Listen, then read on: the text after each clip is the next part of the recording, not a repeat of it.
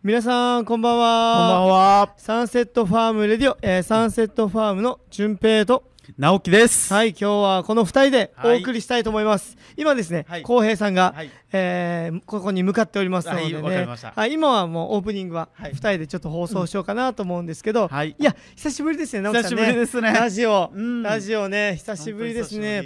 きょえ去年が11月いっぱいで終わっちゃったんですよね、ああ。しかも、はいうん。えーフォロワーのうん。かきさんに来ていただいて、そうだね。しかもドキュメント九州の撮影ということで。すごい。すごいっすね。すごいかったね。はい。いやありがたいですね。うん。かきさんもそうですけど、うん。あの撮影もね。していただいてまあどんな仕上がりになるかね、うん。ちょっとわかんないですけど、はいはいはい。はい、であの、なんか皆さんあの良い音しようっていうのを忘れてしまってそうで12月入ると、うん。もう出荷が始まってみたいなうん。感じでしたけど、い確かに。やあっという間でしたねあっという間だ1った。ヶ月あっという間で。でしたねなんか12月怒涛でしたね怒涛だったね。直樹さんもねずっとすごかったね。はい出荷指定の うんですからね、うんはいまあ、12月、まあ、うん去年もそうなんですけど、うん去年はやっぱり、えー、と僕たち、えーキクミネーションうん。がひまわりが始まって、はい。えー初めての年というかだったんですけど、うんあのーなんていうんですかね、もうフォロワーのうん。皆さんにとってもお世話になりましたよね。本当にお世話になったよね。はい、うん。いやもう本当に感謝が尽きない。まあ確かに。ね、えー、キクミネーションが始まってからもそうなんですけど、うんね。さらになんか昨日ゆうととフうん。ァ,、えーファファーマーゆうとくんとね、うんえーインスタライブをしたんですけどやっぱりあの去年は、うん。2020年は、うん。なんでしょうフォロワーさんとうん。距離がなんかより近くなったなっていうのを感じててうん。直樹さんどうでした？近く2010年。そうだよね、はい。もう本当に多くの人がうん。見に来たりとか、うん。フォロワーさんとかともうん。話して、うん。ちょっともう嬉しすぎて、はいはいはいはいはい。もう感謝しましたよね。いや本当ですよね。あで応援してる方もね結構増えてくださって。うんでひまわりが始まってやっぱりひまわりのうん。なんでしょうこのパワーというかうん。今も感じるじゃないですか。確かに。もうひまわりすごはい。すごいですよね。皆さんねひまわり大好きですっていうことね方がめっちゃねうん。来られますから。そうそれを知っていただいてね。まあまあ入り口はねひまわりまあうん伝承菊だったりするかもしれないですけど中に入ってみるとうん。直樹さんと喋って直樹さんの魅力を感じて まあね。ね感じてくれたらねそうだ僕たちは嬉しいので。まあ嬉しかったね。はい。うん。直樹さんは特にあれだったんじゃないですか？去年は何でしょう、はいはい。うーん。まあフォロワーさんと先ほども話してたんですけど、うん。フォロワーさんとよく喋るようになったというあか。あ、そうかもね。うん。ありましたよね、うんなんかそういうのがやっぱ僕たちもねうん。喋るのが楽しいですしね、やっうんぱそういうことがあってのなんて言うんでしょうね、うん。キクミネーションやっててよかったなとか。よかったっすよね、はい。本当に。しかもなんかあのーなんでしょうね、あ小江さん来ましたね今。お あのお疲れ様です。お疲れ。到着しましたね小江さんが。えー新年のね。まはい新年えっと、そうですよ。去年は本当に皆さんにねお世話になって、より近くになったというか、はいはい。はいまあ、本当に感謝の感謝の、ね。えー去年でしたね。2020年感謝だったね。しかも2020年の、うん。まあ、ふさわしいではないですけど年末年始にスターシェルがついにあの倒れるという。すごいね。それもすごいハプニングがねいろいろ話はい話していきたいんですけど。あはい。あ小江さんあの明けましておめでとうございます。あおめでとうございます。おめでとうございます。お待たせしました。は いいえとんでもないですとんちょっとあの道が混んでました。ああそうですかちょっと出先だったんで、ーはいはいね、はい。いやもう去年ちょっとね、うん。直樹さんと話してたんですけど、去年はなんかよりお客、えーフォロワーさんお客様とより近くなった年なだったんじゃないかっていうことを話してて、うん実際小江さんねあのよりインスタのうん。DM でのやり取りが多か多くなったじゃないですか。去年、うん。去年に限っては、うん。実際どうでした？なんか肌感としてどうでした？いやまあ本当に支えられていただ支えていただいてるなっていうのは実感できる1年だったかなと思いますよね。うんもうだってひまわりが始まったのもこ去年なんで。そうですね、うん。去年の5月、うん、なのでもういろいろと変化が多かったので、うん。その中であのお客様の反応とかうん。フォロワーさんの反応とかっていうのうんも感じられたうん。1年だったな2020年っていう感じです。よ。そうですよね。しかもお客さんの声もね僕たちね、うん。えー直樹さんと僕もそうですけど、メンバーでも共有してますので、うん。いやもうそのね声がね、嬉しいっすよね。確かに。嬉しかったね。嬉しいっすね。でキクミネーション自体が始まったのが2019年のゴールデンウィークでしょ、はい、うんでゴールデンウィークからスタートして、うん。その翌年の2020年のひまわりがスタートするまで、はい。フォロワーも1500人なんですよ。1500人。いや。1500人？1500人、ええでひまわりがスタートしてうん。今日までで、うんまあ今7400人ぐらいになってるんで。そういう意味でも実感はありますよやっぱり。あー確かに。すごい。だし。うん。はい。すげえなこの1年一年もないですけど、うん。もうすぐ1年ですけどね、うん。こんなに増えると思っ想像もつかなかったですもんね、うん。確かに。あー本当そうだよね、うん。いやーすごいっすね、うん。しかもね去年の年末は、えーっとなんか大ね僕たちも、なんていうんですか望んでいた、うん。なんかこの忘年会まあ少人数だったんですけどもうできて、ああいうふうにまた交流もできていやー最高の1年でしたね。最高だったもんね。最高の1年でしかもあの、まあ、最後ねスターシェードが倒れるっていうね、ハプニングもありましたけど、まあ、それも含めてなんかうーんなんでしょうみんなで乗り越えた1年だったかなと思いますのでね、いや嬉しいですね。しかも、えー今日も、うん。えーインスタでねちょっとあの報告したんですけど、はいはいうんあのースターシェードがねまたちょっと倒れちゃって、はい。また急遽直してますけどね直樹さんも一緒にね、そうですね。はい。あれもね早めにあの早急に修復して、修復して。はい、ちょっと今回センターポールが壊れて、うん。うんで、えー、マストミさん小江さんのお父さんが、うん。今必死に直してくれて、うん。うん結構頑丈になんかサイボーグみたいになってました ね、サイボーグかのようなスターシェードがね、はい、スターシェードもボロボロになりながらもね、美しく立ってるというか。う、ん。で年末、あのひまわりがねちょっと塩害まあ、うん。ファームの植物もそうですけうどん伝承菊もそうですけどそれがねちょっとあの残念ですけど、うん。まあ、それも対処しながらまたねうん。今年も、えー皆さんに素晴らしい空間とかをうん。提供できたらなと思いますので、ぜひ皆さんね、えーフォローしていただいて、えーぜひ日々日々の、僕たちの活動内容を、うん。えー応援してくれたらなと思いますのでぜひ皆さんフォローしてください、はい。はい。でですよ。あのー小江さんあの今年初めて、うん。はいえーキクミネーションうん。正月オープンしただじゃないですか、うんうんうん。実際どうでした？うん。ちょっと、えーっとお正月はだいたい250人以上の方が来園してくれて、250人。うん、3日間でね。ねで結構お花もやっぱり皆さんお持ち帰りしていただいて、はいはいはい。まあ大盛況だったんじゃないかなと、いやー本当ですよね。はい、なんか僕僕もねあのインスタで結構見てたんですけど、うん。結構なお客さんが来てましたうんね、あすごいな僕一人で3日間やってましたけどそうですよね。久しぶりに、まあ、お客様とお話できて、すごい楽しかったですよ、うんあうんいやーすごいですね。小井さんありがとうございますね。いやありがとうございます。もう僕はもうそんな、ね。はい、で直樹さんもねもね。正月、うん。えー1日あの急遽スタ倒れたスターシェードが修復が終わって、立ててみたいな。そう。はい。ちょっと僕は申し訳なかったですね。すいません。いやいやいやいや ちょっと参加できなくて申し訳なかったです。直樹さんと僕やるやることないんだよねそう。そう小井さんが言うんですか？正月正月浩って平さんはまあ。正月って僕と直樹さんにとって平日なのいつもの。そうそういつもの。平らな日なの。平日。で平日。はい。ちなみに金曜日だったんで週末のような気がしますけどね。週末だったような気がし週末ます。いやもう毎年僕ら二人は。あ本当ですか、毎日がもう平日。毎日平熱毎日。平日。元気、はい。元気、は風もかからず、このコロナの最中 不思議ですね、はいいや正月ね本当に何でしょうね。やっぱりうん。皆さんやっぱ今回コロナの影響でやっぱりえっ、と親戚周りとかもね皆さうん。ん結構自粛されたりとか、ね。いろんなところもね、うん。えー自粛されてる中やっぱ、うん。ああいうふうに外だったのでうん。開放されてたので結構喜んでくれたのかなっていうのはあの、うん。インスタを見てね、思いましたけど、まあ小石さんも言ってたんですけど喜んでくれて、うん。みたいな感じだったんねですけど、うん。あの正月明けた時は宴会ってあったんですか？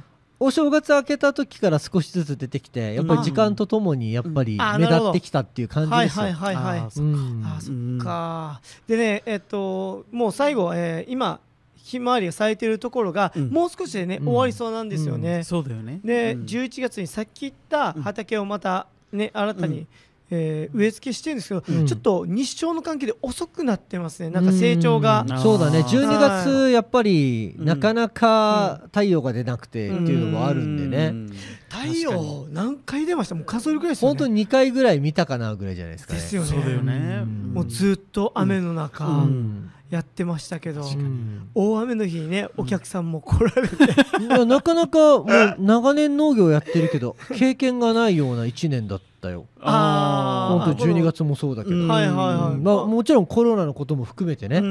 本当に経験したことがないうん。ような状況をずーっと経験させてもらったっていう 去年は。本当にそういう1年だった確かに。な確かに。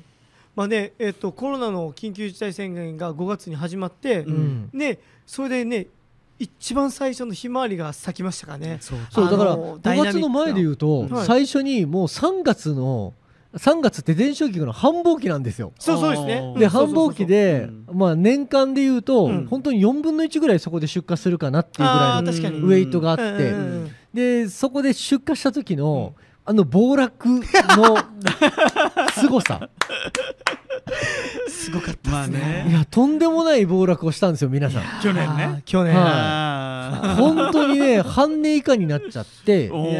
でもうこれはさすがにってなったんだよね、うん。本当3本当です月にねで農林水産省でもね、うん。花を買ってくださいっていうふうに YouTube でやるぐらい、えー。そそううだねそうですね。結構花業界追い込まれちゃった、イベントとかね、うん。全部なくなっちゃったから、葬儀ももちろん参加誰もしないし、うんっていうことで。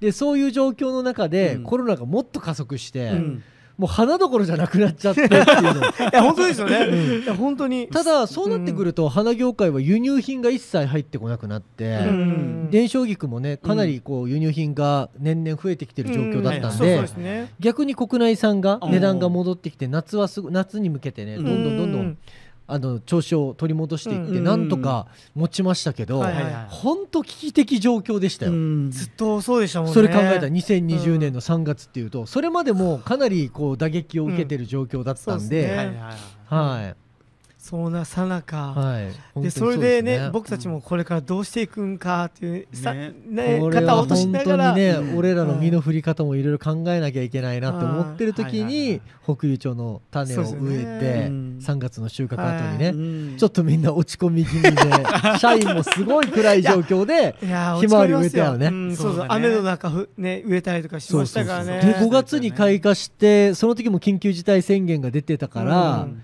ね皆さんにこう発信すべきかしない、しない方がいいかっていうの困った中で夜ね仕事が終わって俺がファーム見に行った時のねあの風景は忘れられないよ。ねあー。なるほど。出荷終わったいや本当にうん。10万本ひまわりが咲いてる中に、うん。トンって俺一人だけ立ってるっていうのは、はいはいはい。あれはちょっとね異様な感じだった。ででもあの時に緊急事態宣言もありで、うん。菊も大暴落がありっていう状況の中で、うん俺あの中で確信したんだよね本当に。いやというと？これいけるって。おー。マジっすか？本当思ったあの時、うん。でへ俺あの嫁に電話したんだよ、でお覚えてる本当に、あ本当ですか？これいけるっつって。これすごいっつって、ううんん。でそれは本当にねもう追い込まれた中での、うんすごいこう光だったね、はいまさに。まさに。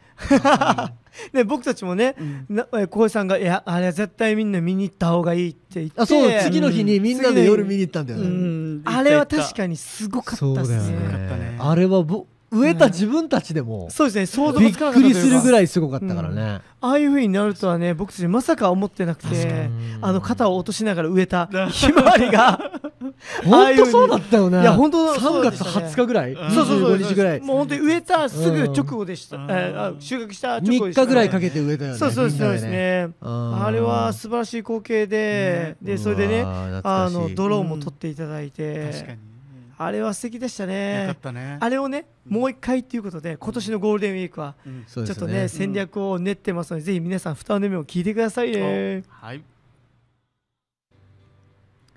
さ、えーこの時間は Sunset Farm Radio がレディオをお送りしております。ははいい、一畝目はですね、えーひまわり去年うん。えーいろいろあったひまわりまた暴落からひまわりのことについて話しましたけどでひまわりをやったきっかけをちょっとちょっとねもう一回おさらいして話してほしいんですけど、うん。ひまわり北竜町からうん。声がかかったんですか？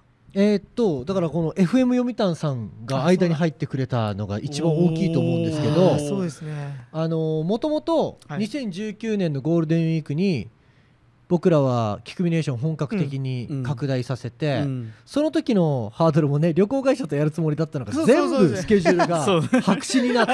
そっからそっから。そうそうそう。こけこけにこけにそうそう。白紙になったのにすごい大きく作っちゃってるみたいな この気持ち皆さん分かります あのそう、まあ、さらに前にす振りか振りもあ戻るとね。うん。2018年の11月にはい。僕が大怪我してあーそれであよ。の某旅大手の旅行会社さんに電話をさせてもらって、はい。はい。もうもういつまでお人生はいつ終わるか分かんないぞっていうね、うん。腹の決め方で、うん。観光農園やろうと。うん。その時はもうねすごい伝承菊も、あの黄金期に比べるとだいぶね、はい。どんどんどんどんこう縮小されてきたりとかね、うん。業界自体の売り上げも下がってきたりという状況があったので、うん。僕らが今後30年40年やる中で、うん。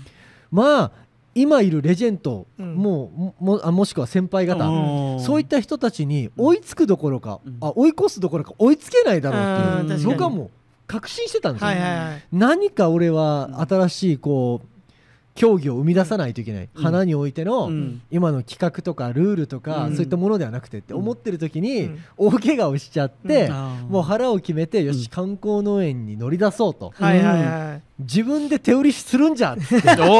市場や組合に頼るんじゃなくうん。自分で行くんじゃって決めてね、でそれで観光農園をじゃあスタートさせる上で、うん。旅行会社はどう興味を持ってるかっていうのを探りました、うん。そうしたらあぜひ一緒にモニターツアーやりましょうと、うん。うんトントン拍子に行きました、うん。モニターツアーしました、うん。そしたらこれを幕張メッセの地方創生の新しいうん。ニューツーリズムに出しましょうと、うん。出しました、幕張メッセでなんと全国で1位です でトントン拍子これすげえなと。はい伝承菊でこうなれるんだと思ってもうすごいこう旅行会社がねうん。こうね PV みたいなものまで作ってくれ、うん。プロモーションビデオまで作ってくれて、ね。でそれがうん。すごい幕張メッセで流れてそうなりましたと、うん。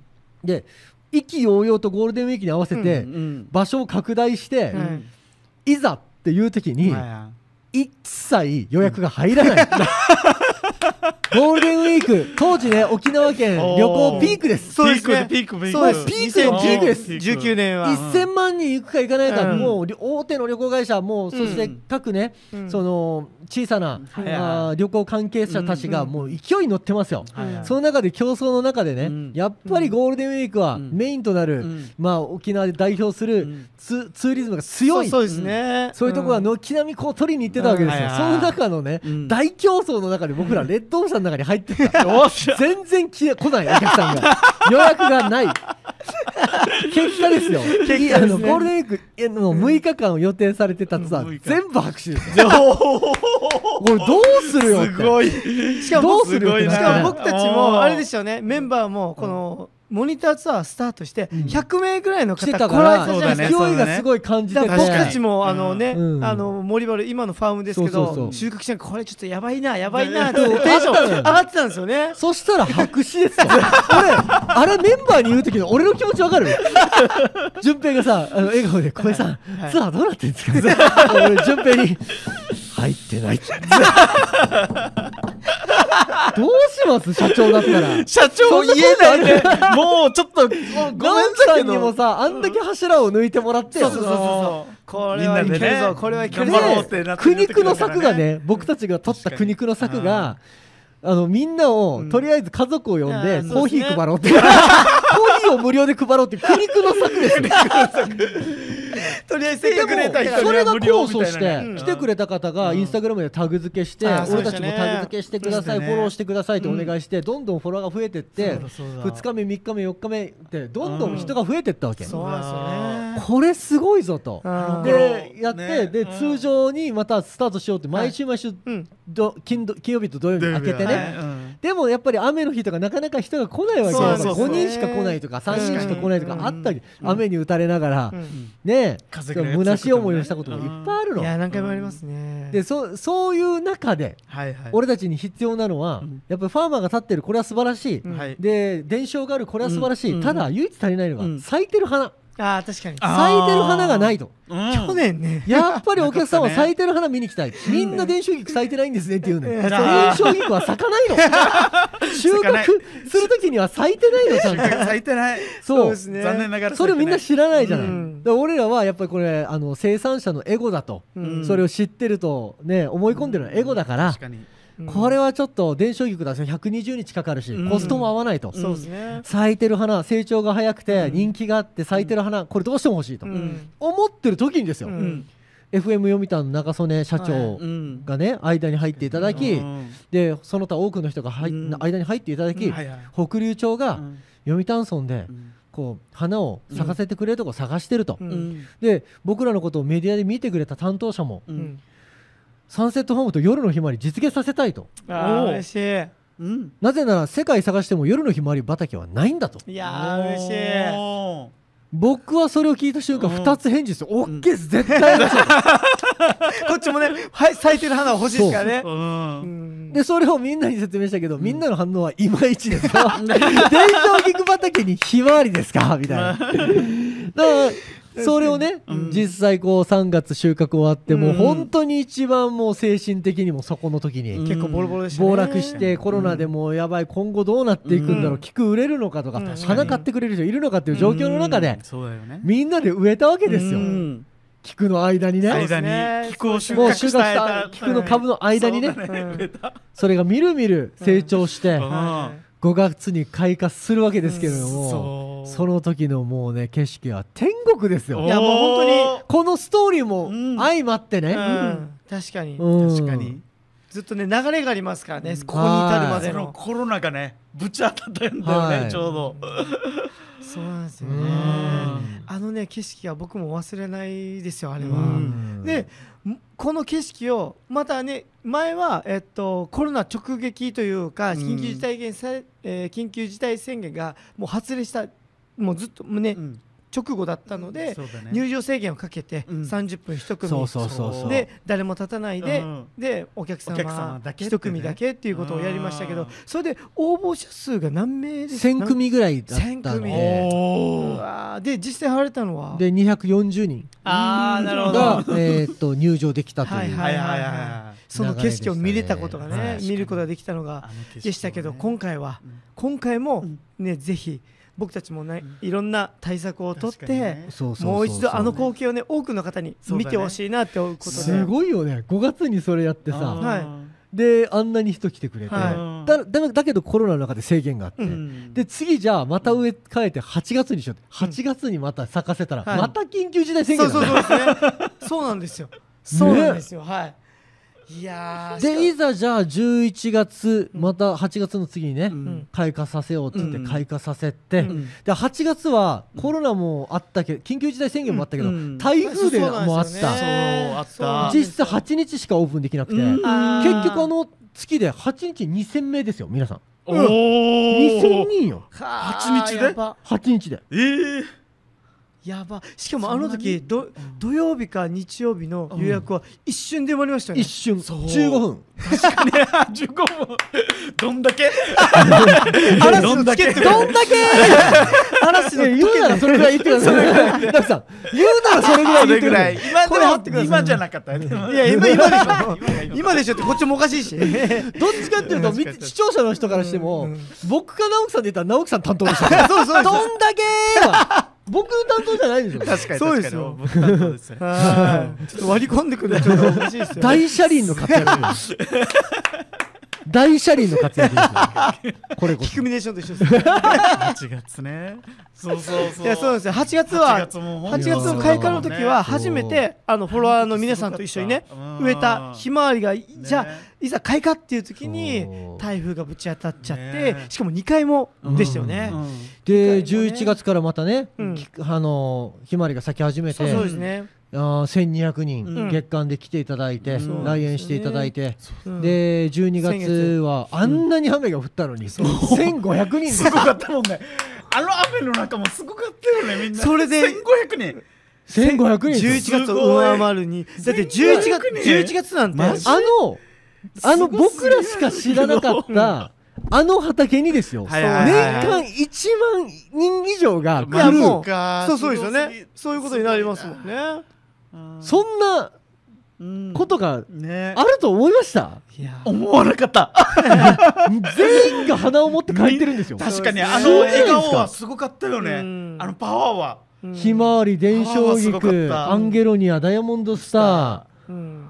ーもうラベンー。ダーいろんなものね。コスモスもう皆さん楽しんで帰っていくと。うん。めっちゃ楽しんでた本い当に。やその光景がねまた忘れきれないですよね。すいません熱くなりすぎていや残りいやいや30秒いやいやいや。いつも早くなっちゃうからここ。がここのね最後のラすごいよ。えまだまだあと1回。ちょっまだと終わらせないで。うん CM すいません。ちょっと待ってください。あと15分あります。久々なのでね。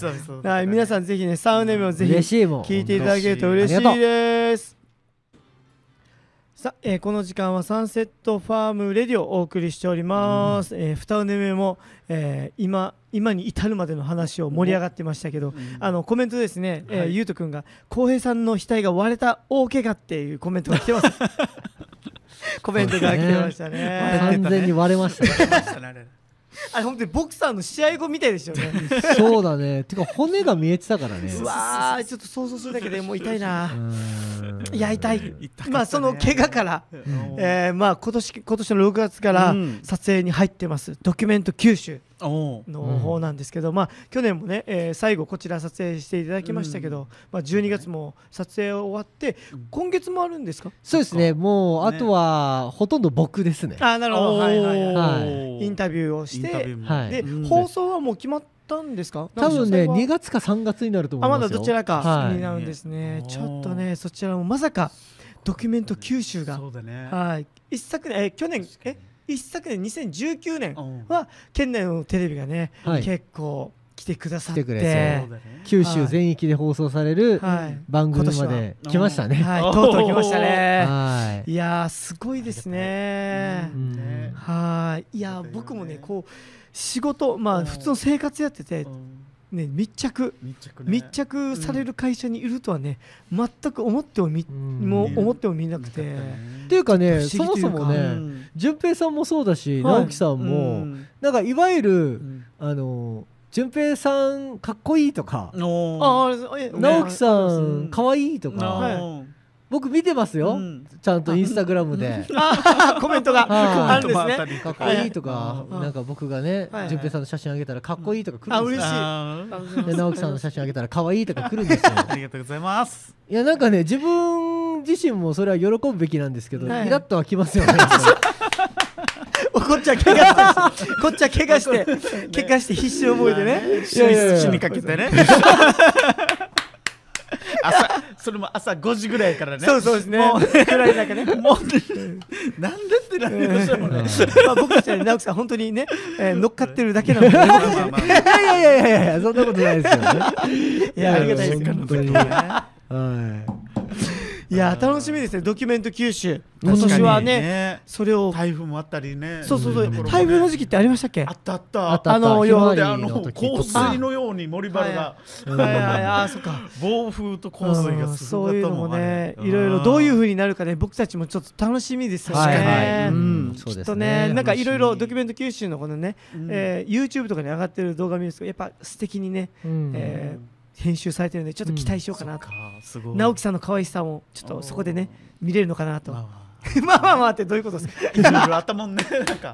すごいな でもドキュメント九州はもともとあの何つながりだったんですか？いやあの担当の福原さんあが、はいね。うん。あのディレクターさんが、はいはいはいあのプレゼンに出してもいいですか？っていうまず事前の電話があったんですよ。はいはいなるほどはいはい。あ全然いいですよ。うちでよかったらって言ってでそれで実際にプレゼンを通してくれいてで FNS で、うわーすげえなはい、じゃあサンセットファームに行きましょうかっていうのが決まったっていう。いやーすごいですね、はい。やだって、えっと、6月去年の6月から密着してうん。約7ヶ月うん。ですか、今年の1月、ね、今月もありますけど密着ってすごいっすね。そうそうすそごかったね。だから面白いでしょ？俺さキクミネーションを始める前からみんなにね、おー。いや俺ら本当有名になるよと、そうだよね言ってたね。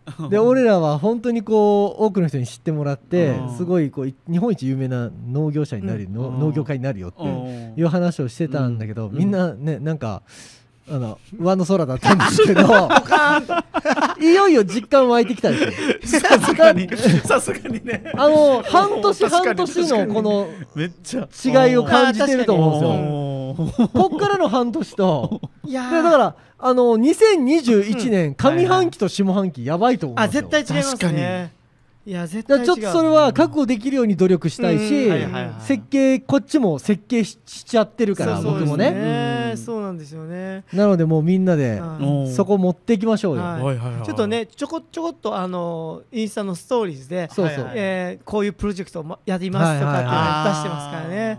ちょっとね今年は今年はもうしっかりやってって、はい。2022年あたりかな、はい。不祥事は。そこで そこで。メメンバー誰かの不祥事が一回入ります調子乗ってうわそうそうこれも一回。不う祥事は2022年かなと思ってます、ね、サンセットはめっちゃ有名だったなそうそうそうそうそうってそうそうなってそう。街中で直樹さんも声かけられるようになった。そうそうそうそうそうそうそうう頂点の時にそうそう色気も色気問題です色気問題色気問はい今巷ではもう一番叩かれるやつやっぱ一番叩かれる色気問題人が良さそうだったのにあの人やっぱりみたいな色気問題が勃発怖い怖い怖い怖い、はい。ちょっとねそれも皆さんね、はい。はいはい楽しみにこのね。ラジオでどう話してかちょっと楽しみですね、来年のい今日、はい。そうそうそうそうそうそう。でまた、えードキュメント九州うんをスタートして、確かに4月には、うんもうほぼ決まってますよね、えーうん。映画、うん。沖縄国際映画祭で短編映画としてうん。放送されます、はい。えーしかもこの映画の内容がうんサンセットファームということでそうですねね。ちょっと嬉しいですね、はいうん。撮影ももう少しで始まったりします1よね。月末からスタート予定ですね、うん。キャストの方もね、うん沖縄で活躍する、はい。はい、うん俳優さん、うん。タレントさんだったはいりしますからね、多くいらっしゃるので。い、やー嬉しいですね。すごい嬉しいですね。プロデューサープロデューサーが、えーえーと一昨年高山さんですね。はい、来られた、うん。ゲストに来られた、うん。えー高山さんだったり監督監督がが初恋クロマニョンズの松田さん。えー松田さん。いやー楽しみですね。というふうになってますけれど、ねいやーすごいですよ。直樹さん、この半年うん。また怒涛に怒涛にね。に来てまたさらにねそうそうそうそう。そう6月以降はまた怒涛に来ますから。なんかは本当にちょっと夢見てるみたいで。ちょっととやっぱりね早すぎて。い 時代の移り変わりというかね。もうすごい移り変わりがね。何年も言ってるんですけどね。何年も言ってるんずですっと言ってますからね。でも去年からのこの1多分年が、ね、ねだから僕が言ってることってちょっとね。海賊王に俺はなるぐらいそうそうそうですね。上の空だと思うんですよ皆さん。確かに確かにあんまりなんかこのなんでしょう現実味を帯びてないというか。でも役割があるんだよねでもね。うん。俺海賊王に俺はなるを、うん。最初にまともに信じる、まあうん。ゾロっていう男がいるじゃないですか、だからうちの会社でそれが順平さんですよ。あまあ。そうだね。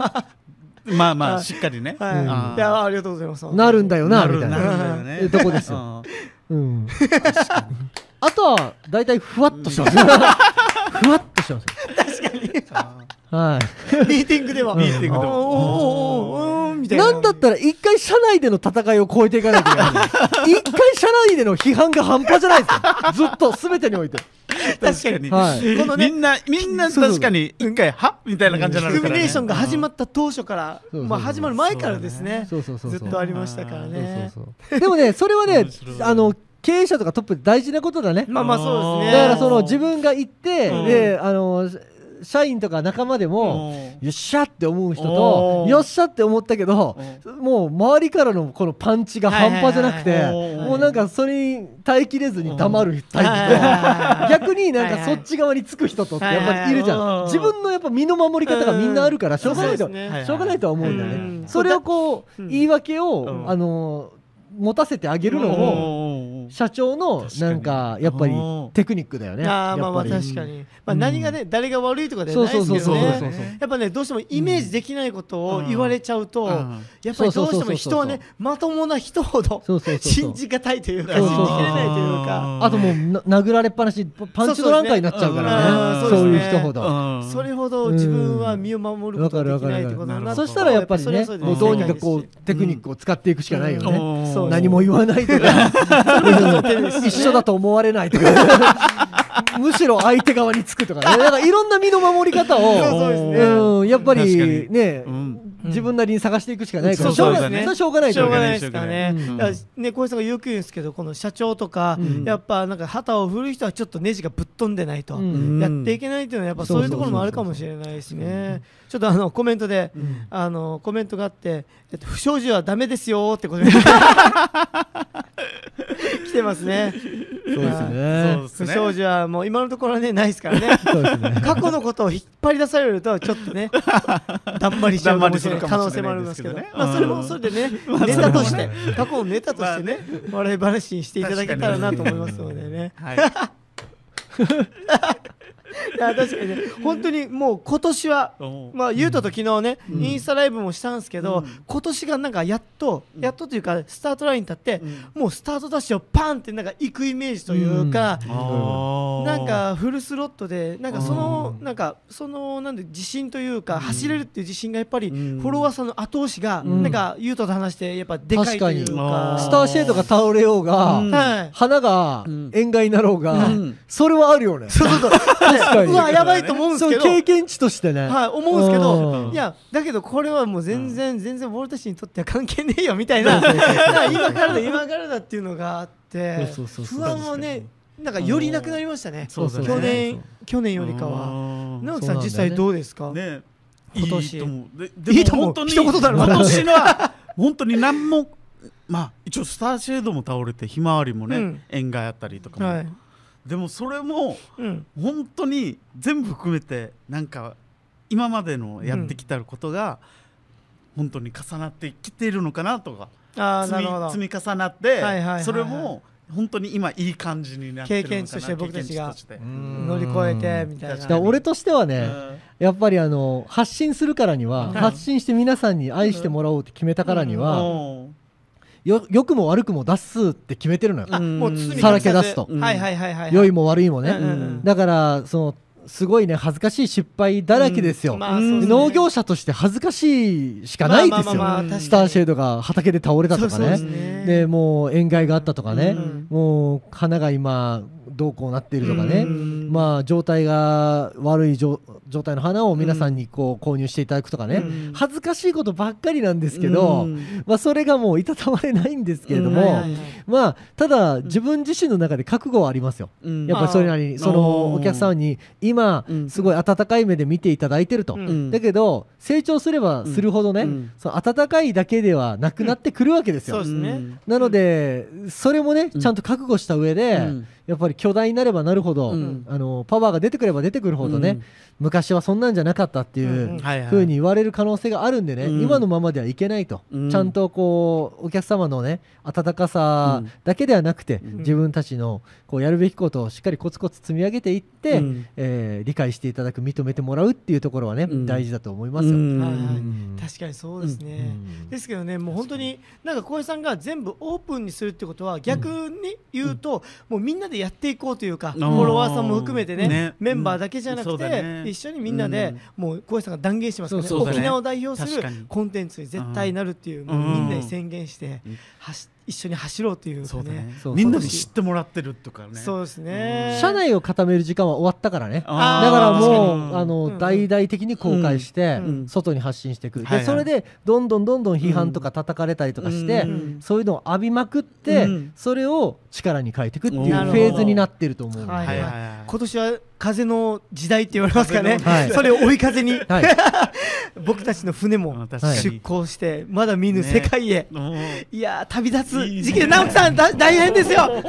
不祥事ダメですよ。いいね。皆さん一緒に頬を上げましょうか。はい。頑張りましょう皆さん、ぜひ応援してくださはい